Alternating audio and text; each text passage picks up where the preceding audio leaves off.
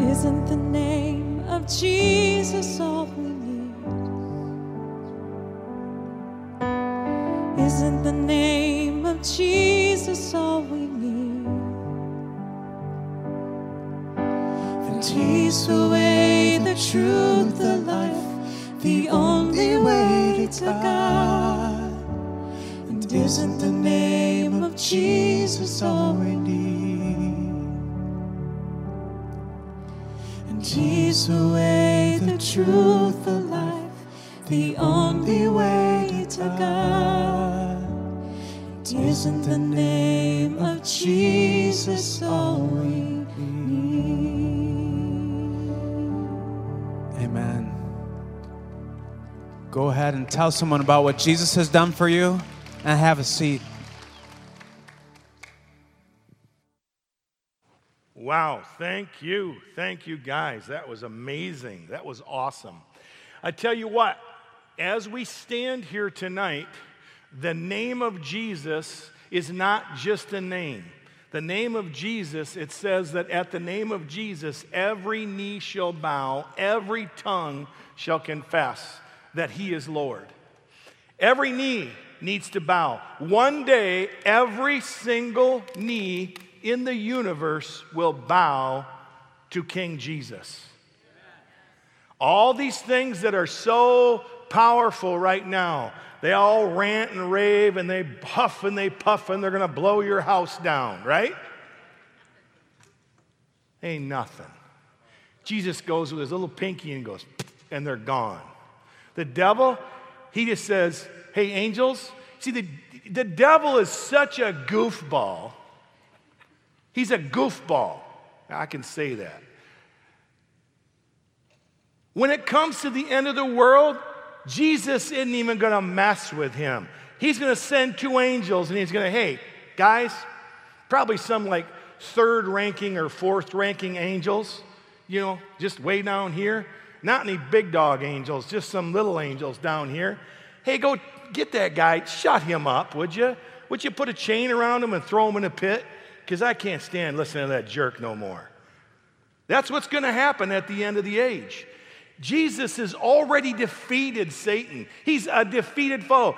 He's a big mouth, blowhard, threatens everybody. He ain't got no power. He's a toothless lion. All his teeth got pulled out. Now he's out there roaring, but he ain't got no teeth. He can't really hurt you. All he does is roar, but he ain't got no teeth. You get close to him and he'll, he'll do that to you. Try to gum you to death, but that's about it. You slap him. Slap him with a word because the name of Jesus is more powerful than any situation you have in your life. See, at the name of Jesus, you can you get a report and it's time to make a decision. When you get a report, it's time to make a decision. You get a report. You look at your bank statement and you go, "Oh boy, it's time to look at a report." You get you get a report over here. It's time to go, "Okay, which report am I going to believe?" Does my God supply my needs according to his riches and glory by Christ Jesus according to this report? Or am I out of luck? Which is it? Because this says there's like 89 cents in there, right? And this, but God says, I'll supply all your needs. So which is it? Because it can't be both. Which is it? See, I'll tell you which one to bank on this one, okay? And God has a plan for you. Now, Jeanette said something earlier that, that set me off. She said, faith. And the, the definition of faith really is just this this is a expanded definition of faith. It's being certain that something has happened in the unseen spiritual realm and you're waiting its arrival or manifestation in the seen natural realm. That's what faith is. Faith is being certain that something has happened in the unseen spiritual realm and you're awaiting its re- arrival or manifestation in the seen natural realm. Case in point, by Jesus' stripes you were healed is a spiritual truth, right? It's a Bible verse, right? 1 Peter 2 24, Isaiah 53 5, okay? So that's the truth. The facts are you've got symptoms.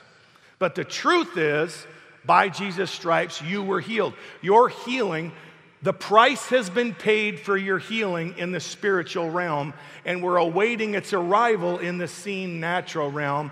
And when you tap into the spiritual realm and you say, I believe this is more true than this, the, the seen realm, I believe the spiritual realm is more true than the, seen, than the seen realm, and you stay there and you just decide this is the truth and the facts are the facts, but the truth is the truth. And I'm going to stake my claim on the truth, right?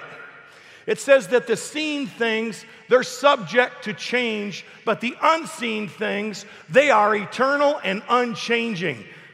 Whoa, that's pretty interesting. The unseen things are eternal and unchanging, but the seen things are subject to change. So if you get a report and your report is a bad report and it has to do with anything you can see, you know what you need to do? Subject to change, right? You need to look at it, point at it, and say, subject to change. Because if you can see it, it's subject to change. But you look at the word and the word says something, it's not subject to change, it's established truth. And that's what we renew our mind with.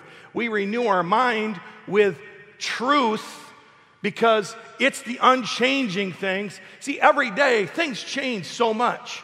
Every day the wind's blowing this way, then the wind's blowing that way. They say it's going to rain, then it's not going to rain. Everything's, oh, the stock market's up, stock market's down. You never know where it's going. Because why? Because it's always subject to change. So, what should you build your life on? Should you build your life on something that's subject to change? Or should you build your life on something that's eternal and unchanging? So, we have to build our life on the Word because the Word is eternal and it's unchanging and it's not subject to change. It's solid, it will never change. The Word of God never changes. So, last week we started and we talked about spirit, soul, and body. You are a spirit, you have a soul, and you live in a body. All right? That's just, it's just a fact. We're not going to talk about that a whole lot. It's just the truth. You are a spirit. To be absent from the body is to be present with the Lord.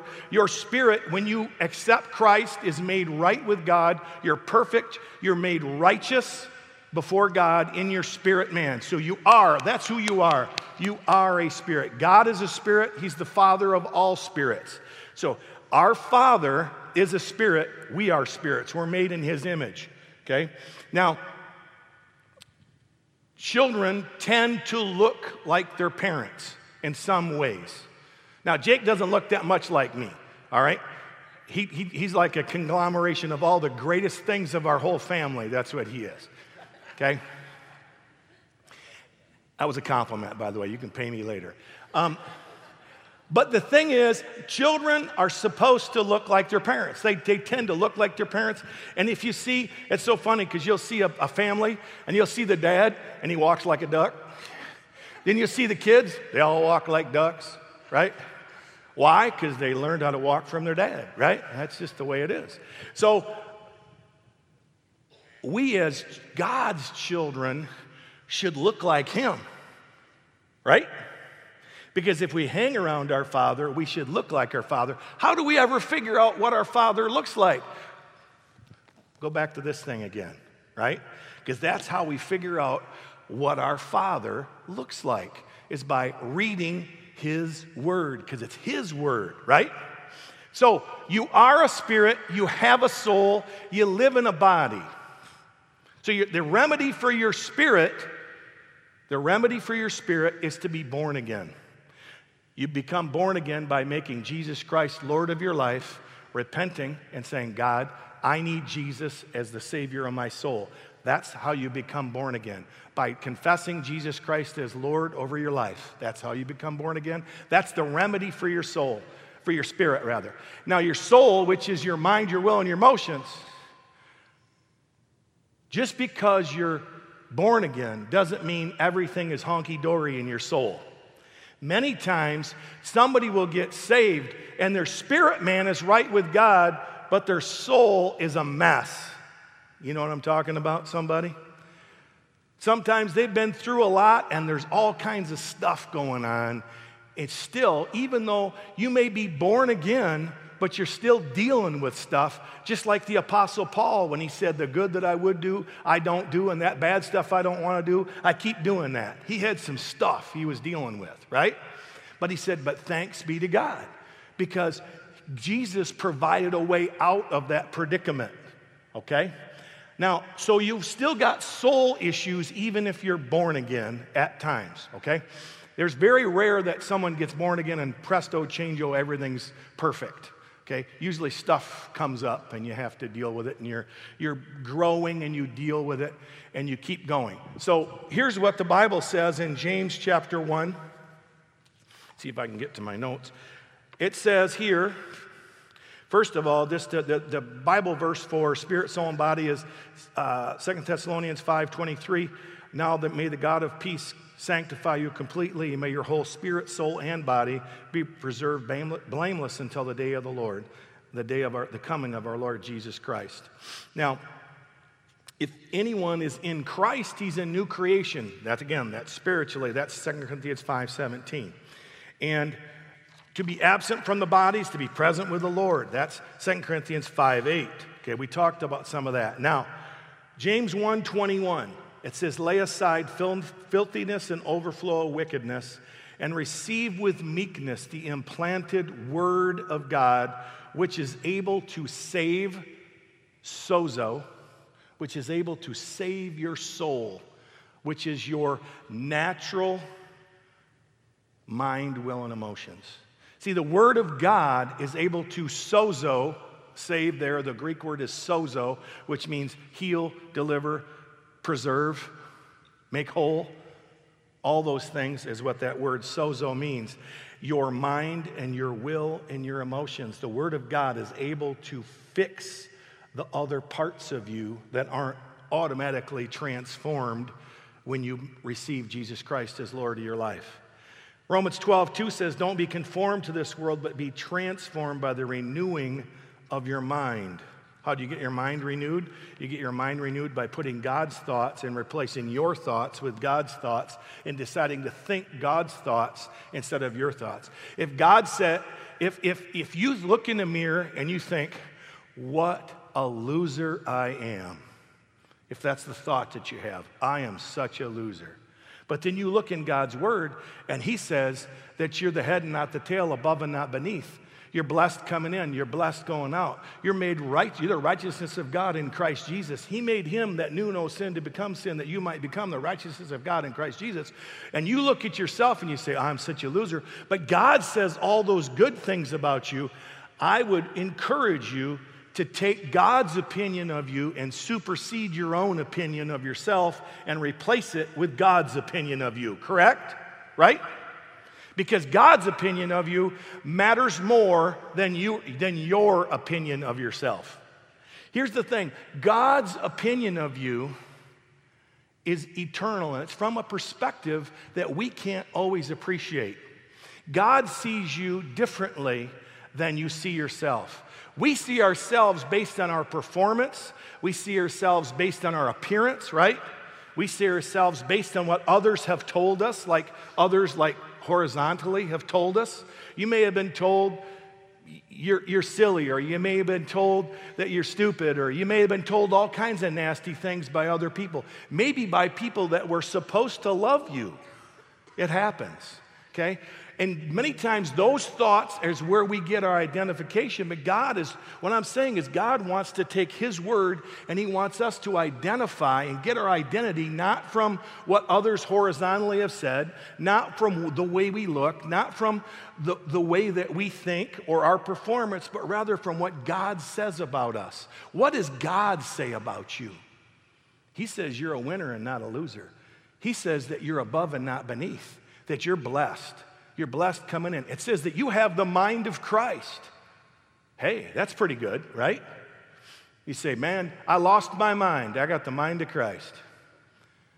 Were you out of your mind? Absolutely. i have been out of my mind for 30 years. I have the mind of Christ. See, those are the kind of just renewing your the way you think about yourself is the starting point of having a victorious life. Not allowing this defeatist Eeyore mentality to get a hold of you. Y'all remember Eeyore, don't you?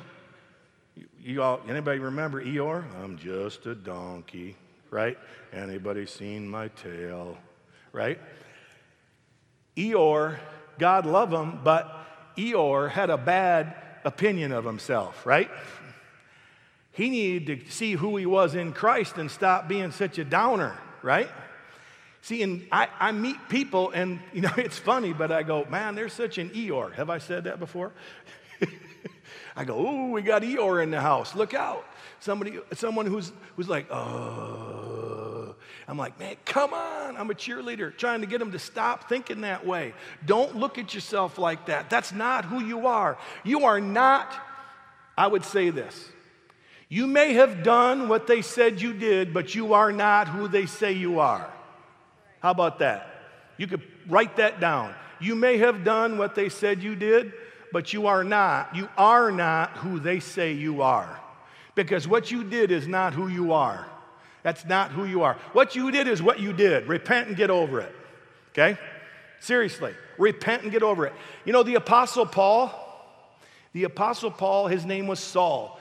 Do you know he literally was responsible for the death, like killed many Christians? Saul, who later became Paul. He was responsible for the death. I don't know if he actually killed people, but he was in charge of the group that went around killing Christians. Saul. And that's the one that Jesus stopped on the road to Damascus and he said, Saul, Saul, why are you persecuting me? Side note, when he was persecuting Christians, Jesus took it personally, right? He said, He didn't say, Why are you, why are you persecuting my people? He said, Why are you persecuting me? That's my body you're talking about. That's my body you're hurting. So Saul hurt all those Christians. Really bad guy. I mean, seriously, he was a bad guy, not a good guy. But later on, after a number of years, and he had revelation knowledge of redemption and what Jesus did, he actually said, I have harmed no one. Paul. Now, one of two things has got to be true. Either he knew who he was in Christ and in Christ, in his new nature, since he had accepted Christ and become a brand new person, he had renewed his mind to such a degree that he did not even identify with that old person. He only identified with the new person. Either that or he was a liar, one of the two. I think it's this one. I think he had so renewed his mind that when he when he talked about who he was, he didn't talk about him doing all this bad stuff. He talked about who he was in Christ. Now, somebody might say to you, Oh, you used to do this. Oh, remember those good times. And they, number one, they weren't good times. Okay. And number two, that's not even me. I'm dead and my life is hid in Christ. So I, I can't even remember what that was, and I don't want to remember. So I'm a brand new creature. So we renew our mind by going to the Word of God. And then we identify with the Word to such a degree that we, like the Apostle Paul, will be able to say, I have harmed no one. And people say, Well, you're a liar. No, I am not a liar. I'm identifying with my new nature. And my new nature has not harmed anyone. That old guy who's crucified in Christ, he did a lot of stupid stuff, but that's not who I am. I am a new creation in Christ Jesus, and that's who I am. See, and that's a healthy identity. That's identifying with the completed work of Christ. That's renewing your mind and receiving your identity not from what you do, what you look like, or what other people say about you, but rather from what God says about you, and that's renewing your mind.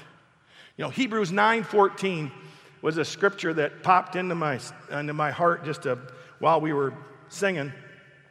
It says, For if the blood of, verse 13, Hebrews 9 13 says, For if the blood of bulls and goats and the ashes of the heifer sprinkling the unclean sanctifies for the purification of the flesh, how much more shall the blood of Christ, who through the eternal Spirit offered himself without spot to God, how much more will that cleanse your conscience from dead works to serve the living God?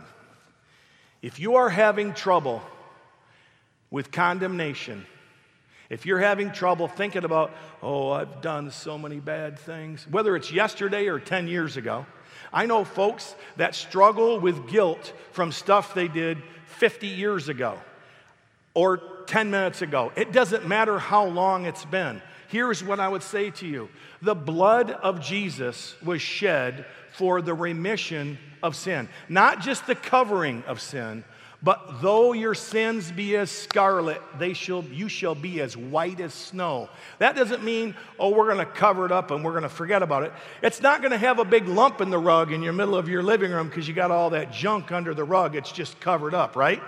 No, it's going to be gone. He's going to take your junk away. It's done. It's gone. You're a brand new creature. You don't have that stuff anymore. The blood of Christ says that you can have a clean conscience. Do you know what a blessing it is to have a clean conscience? See, having a clean conscience doesn't mean you've never sinned. Doesn't mean you've never done anything wrong. Having a clean conscience means that you've gone to God and you've said, God, forgive me. I've blown it. I need the blood of Christ to cleanse my mind, to cleanse my heart, to make me clean so I can have a clear conscience before God. You see, if you don't have a clear conscience, you are hindered in your faith. I'm gonna, I, I, I gotta go somewhere else. I'm getting a download. Bear with me. Because in 1 John 3, 1 John 3, sorry guys, I'm in 1 John 3. This wasn't in my notes. 1 John 3, verse 19 says, And this we know that we are of the truth, and we shall assure our hearts before him. Verse 20, if our heart condemns us, which means you have a guilty conscience, that's what it, that's also what that could mean. If our heart condemns us, God is greater than our heart and he knows all things. But if our heart does not condemn us, we've been washed by the blood, we're cleansed, we have a clean conscience. If our heart does not condemn us, we can have confidence before God, and whatever things we ask, we receive from Him because we keep His commandments and we do the things which are pleasing in His sight. If, if you will go to God, it doesn't matter what you've done, you need to go to God and ask Him to forgive you and get your get the blood of Jesus cleansing your heart, cleansing your mind, get a clean conscience, get a clean slate. Because without a clean slate, you can't even have faith toward God that He's going to hear your prayers. See, you got to, we got to, when you when you go to God and you have a guilty conscience, you know what happens? You go to God and you say, "Oh God, I just pray that you do this, but you know I'm not worthy." I mean, I did that yesterday and I got mad and I did this and I did, and you start talking yourself out of what you just asked God for. Anybody else ever done that? Because I've done that. What you've got to do is you just got to get clean, and then it says you come boldly you come boldly. Doesn't this mean, hey, God, it's me again. Hi, sorry to bother you. No, he says, come boldly before the throne of grace to obtain mercy. Come boldly before the throne of grace to obtain mercy, it says in Hebrews. So, how can we come boldly? The only way to come boldly is when your conscience has been cleansed from dead works, when your mind has been renewed by the word of God. That's the only way to come boldly is because your mind has been renewed, your conscience has been cleansed, you have faith towards God, and now you can come before the throne. You can ask boldly for whatever it is. And it says, He will grant you your request. Not because you're so good, but because you're cleansed by the blood. God does not see you as you just by yourself, He sees you through the lens of the blood. And when God sees you through the lens of the blood, you know what He sees? Perfect, justified, holy. That's what he sees. When he sees you through the blood of Jesus, he sees you as perfect, justified, holy, and pleasing in his sight. Woo, you're something. You're something to look at through the blood. See, in and of yourself, nah. But through the blood of Jesus, because the blood cleanses you and makes you holy and it makes you it makes you clean. So when God looks at you through the blood, he sees you righteous, holy, justified. He sees you as perfect. And it says when you come to him, when you're clean through the blood, you're clean. It says that he'll grant whatever it is you ask him according to his will. That's a beautiful thing. That's an incredible thing. So that's how we renew our mind with the word. We've got, but see, we got to start believing that when we put the word in, we got to start believing that things are true in the unseen, even if we can't see them in the seen. say, well, I still feel this way. Okay, feel, keyword feel. Is feel truth? No, feel is subject to change. Anybody know emotions are subject to change, right? So if you feel a certain way, it's time to look at your feelings and go, subject to change, right? And start deciding you're going to live by truth and not by just feelings, okay? So then we have, uh, we talked a lot about the mind. We have the will. What's the answer for your will? Here's the answer for your will. Jesus said it, not my will, but your will be done, Lord. It's called submission, where you say, God, I choose to follow you, and I'm going to do what you have called me to do. I'm going to follow you with everything I have. Joshua 24, 15, he says, Choose you this day who you will serve, whether the gods of your fathers or the God of the Amorites, who are you going to serve? Or the great theologian Bob Dylan, he said, You're going to have to serve somebody, right? Y'all don't remember that? Okay, that's all right.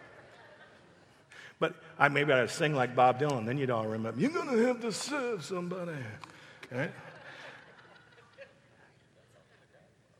James 4 7, it says, Submit to God, resist the devil, and he will flee. Submit to God, resist the devil, and he'll flee. Do you know that if you just resist the devil, you're, you're in dangerous sons of Sceva territory if you just resist the devil? You know, y'all know who the sons of Sceva were? They tried to resist the devil without submitting to God. They got beat up, stripped naked, and they were one of the first streakers. They ran all over the place, running away after they got whooped by some demon possessed guy because they tried to resist the devil without submitting to God, right? So you need to first submit to God, and then once you're submitted to God, then you can resist the devil and you can beat, you can kick the devil out. But don't ever try that without first submitting to God. So, as we, that's the answer for our will. It's real simple. It's not easy, it's just simple. And that is submit to God and submit to His Word. If His Word says it, we have a will. And then one of the, the, the, one of the greatest things, possibly the greatest gift that God gave the human race, was the ability to choose. That's what makes us different than the animals is our spirit and that we can choose to serve him. Animals, they're all just subject to instinct, right? You look at an animal, a dog, a dog, female dog goes in heat, every dog in the neighborhood's trying to do his thing, right? And that's just instinct. One, the doe, the rut happens, and all the doe are in estrus, they're all just doing their thing everywhere. There's no will, it's all just instinct. But yet, we as humans, we have a will, and it's a gift. We can choose, we can choose to follow God, or we can choose not to follow God. So the, the answer for the will is submission. And we have our emotions. So, what's the answer for our emotions? I got like six minutes. Um, and this is probably two hours, but it's all right. We're going to get about a shortened, condensed version here. You know, Matthew 12 says that this is how God views us. He says, A bruised reed he will not break, and a smoldering wick he will not quench. He doesn't, he doesn't just break broken people, He doesn't condemn broken people. And being broken is not horrible. Bro- being broken is just being emotionally broken. It doesn't mean that God goes, oh, you're terrible. No, it says a broken, reed, a, a broken reed, a bruised reed, he will not break. And a smoking flax, he will not quench. So if your emotions are all beat up and hurt, God isn't going to reject you. You can come to him and say, and tell him what's going on. And then Jesus, his job description was the Spirit of the Lord is upon me, Luke 4 18. It says, Because he has anointed me to preach the gospel to the poor, and he has sent me to heal the brokenhearted. One of the main things that Jesus came to do in the earth is to heal the brokenhearted. So if you're brokenhearted tonight, understand something. Many things come into our lives and it breaks our heart. But it says, Jesus said here, he, God has anointed me to, first of all, preach the gospel, the good news to the poor, and then sent me to heal the brokenhearted, proclaim liberty to captives, recovery of sight to the blind, and set at liberty those who are oppressed. Psalm 147 3 says that he heals the brokenhearted and binds up their wounds. Isaiah 53 says he was bruised for our iniquities, and the chastisement that brings us peace was laid upon him. See, there's, there is many references that our emotions, we need to go to God and allow Him to heal those areas in our life. What's the answer for our body? The answer for our body, because it said, because remember we said, you are a spirit, you have a soul, your mind, will, and emotions, and you live in a body. So, what's the answer for your body? Here's the answer for your body present your body as a living sacrifice to God. Romans 12, 1. 1 Corinthians 9, 27 says, I discipline my body and bring it into subjection. I, this is, it's, the terminology is so awesome. He says, I discipline my body. So you are not your body, obviously, because how can I discipline my body if this is me? This isn't me. This is the house I live in, right? He says, I discipline my body. I bring it under into subjection. That's what the Apostle Paul says here. So, lest when I have preached to others, I myself should be disqualified, which is a big warning that not disciplining your body and doing whatever your body tells you to do is run, you run the risk of being disqualified not necessarily going to hell. It's not what I'm talking about. But it could cost you your life, it could cost you your ministry if you don't discipline your body. Almost cost me my life. I had a heart attack 18 months ago because I was stupid and didn't take care of myself. All right? Am I condemned? Heck no. I'm awesome. Okay? But you should laugh about that because that's supposed to be a joke. Okay? Don't think I'm that arrogant because I'm not. I'm just making a joke. Now, I'm not condemned. Why? Because I, I, that was a wake up call and things are different now, okay? So, you, but you got to discipline your body, okay? Romans 8 says, Those who live according to the flesh, they set their minds in the thing of the flesh. But if you, if you live according to the Spirit, the things of the Spirit, to be carnally minded or fleshly minded is death. But to be spiritually minded is life and peace. But you are not in the flesh, you're in the spirit. So this is the real you. The real you, you're not in the flesh, you're in the spirit. So 3 John 2 says, Beloved, I wish above all things that you would prosper and be in health. So I am a soul prosperity preacher. Do you hear what I said? I am proud to be a soul prosperity preacher. I want your soul to prosper okay? And soul prosperity is so much more than money, it's not even funny. Soul prosperity is about having your mind renewed by the Word of God. It's about having your will submitted to the Father. It's about having your emotions healed, healthy, and whole, and righteously renewed by the Spirit of God.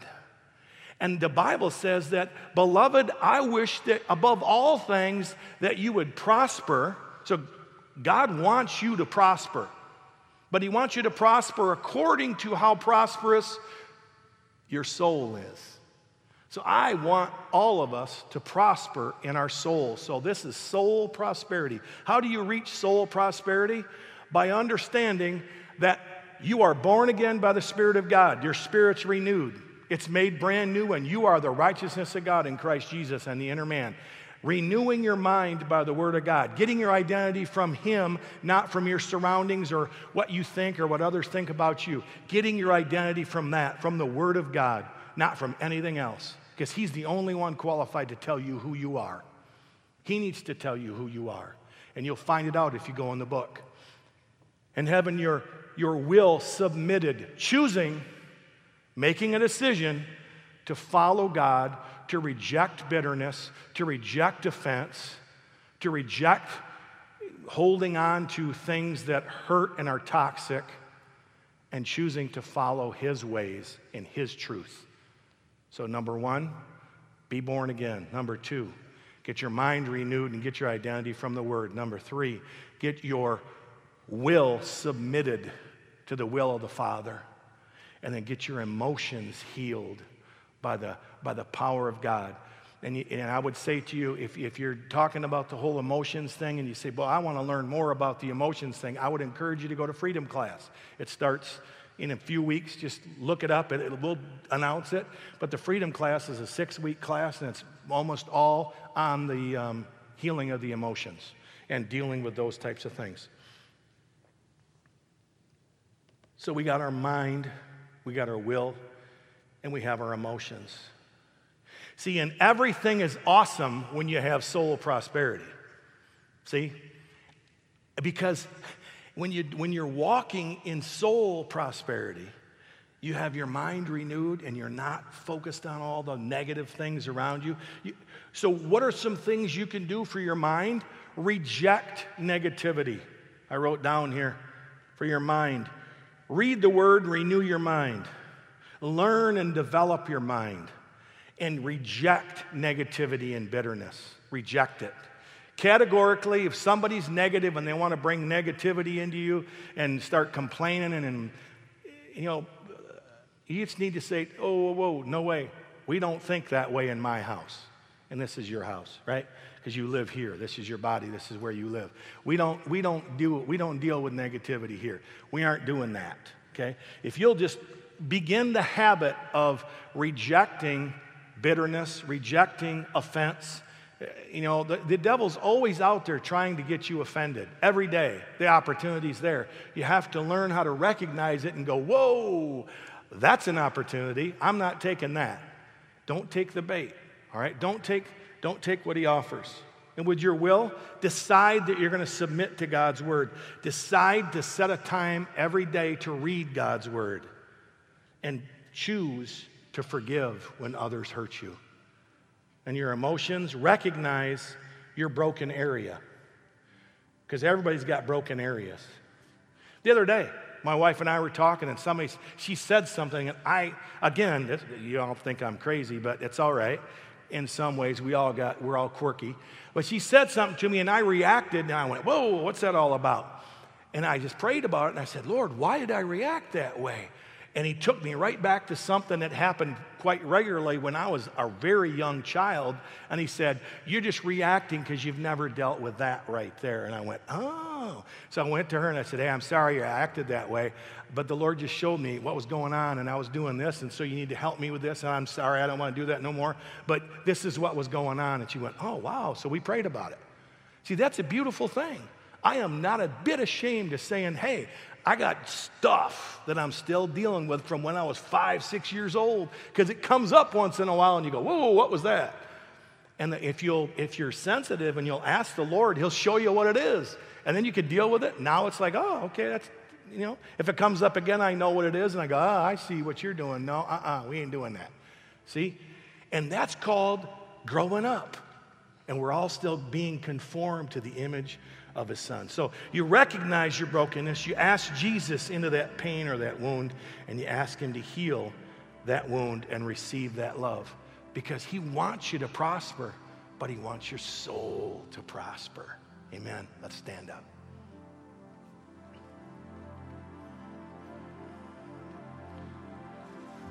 Father, we love you. We thank you for your goodness and your grace. We thank you, Father, for the plan that you have for each and every one of us. Father, in this room, I know that we did a lot of talking tonight, and I know I probably hit some areas that, that maybe were hurtful or maybe they stepped on some toes. I, Father, I thank you that you just give grace and mercy where grace and mercy is necessary. I thank you, Father, that you lead us and you guide us, that you speak to us. And Father, that each and every one of us would leave this place and that, Father, we would go to your word and that, Father, we would receive life from your word. We'd receive who we are and our identity from your word and not from what others say or what we do or what we look like. Father, we love you and we thank you. We thank you for your goodness to us. We thank you, Father, that you love us and you want us so desperately to prosper, to have prosperous souls. We thank you, Father, for cleansing us by the blood. We thank you for renewing our minds by your word and healing us with your mercy in our emotions. Thank you, Father. Thank you, Father.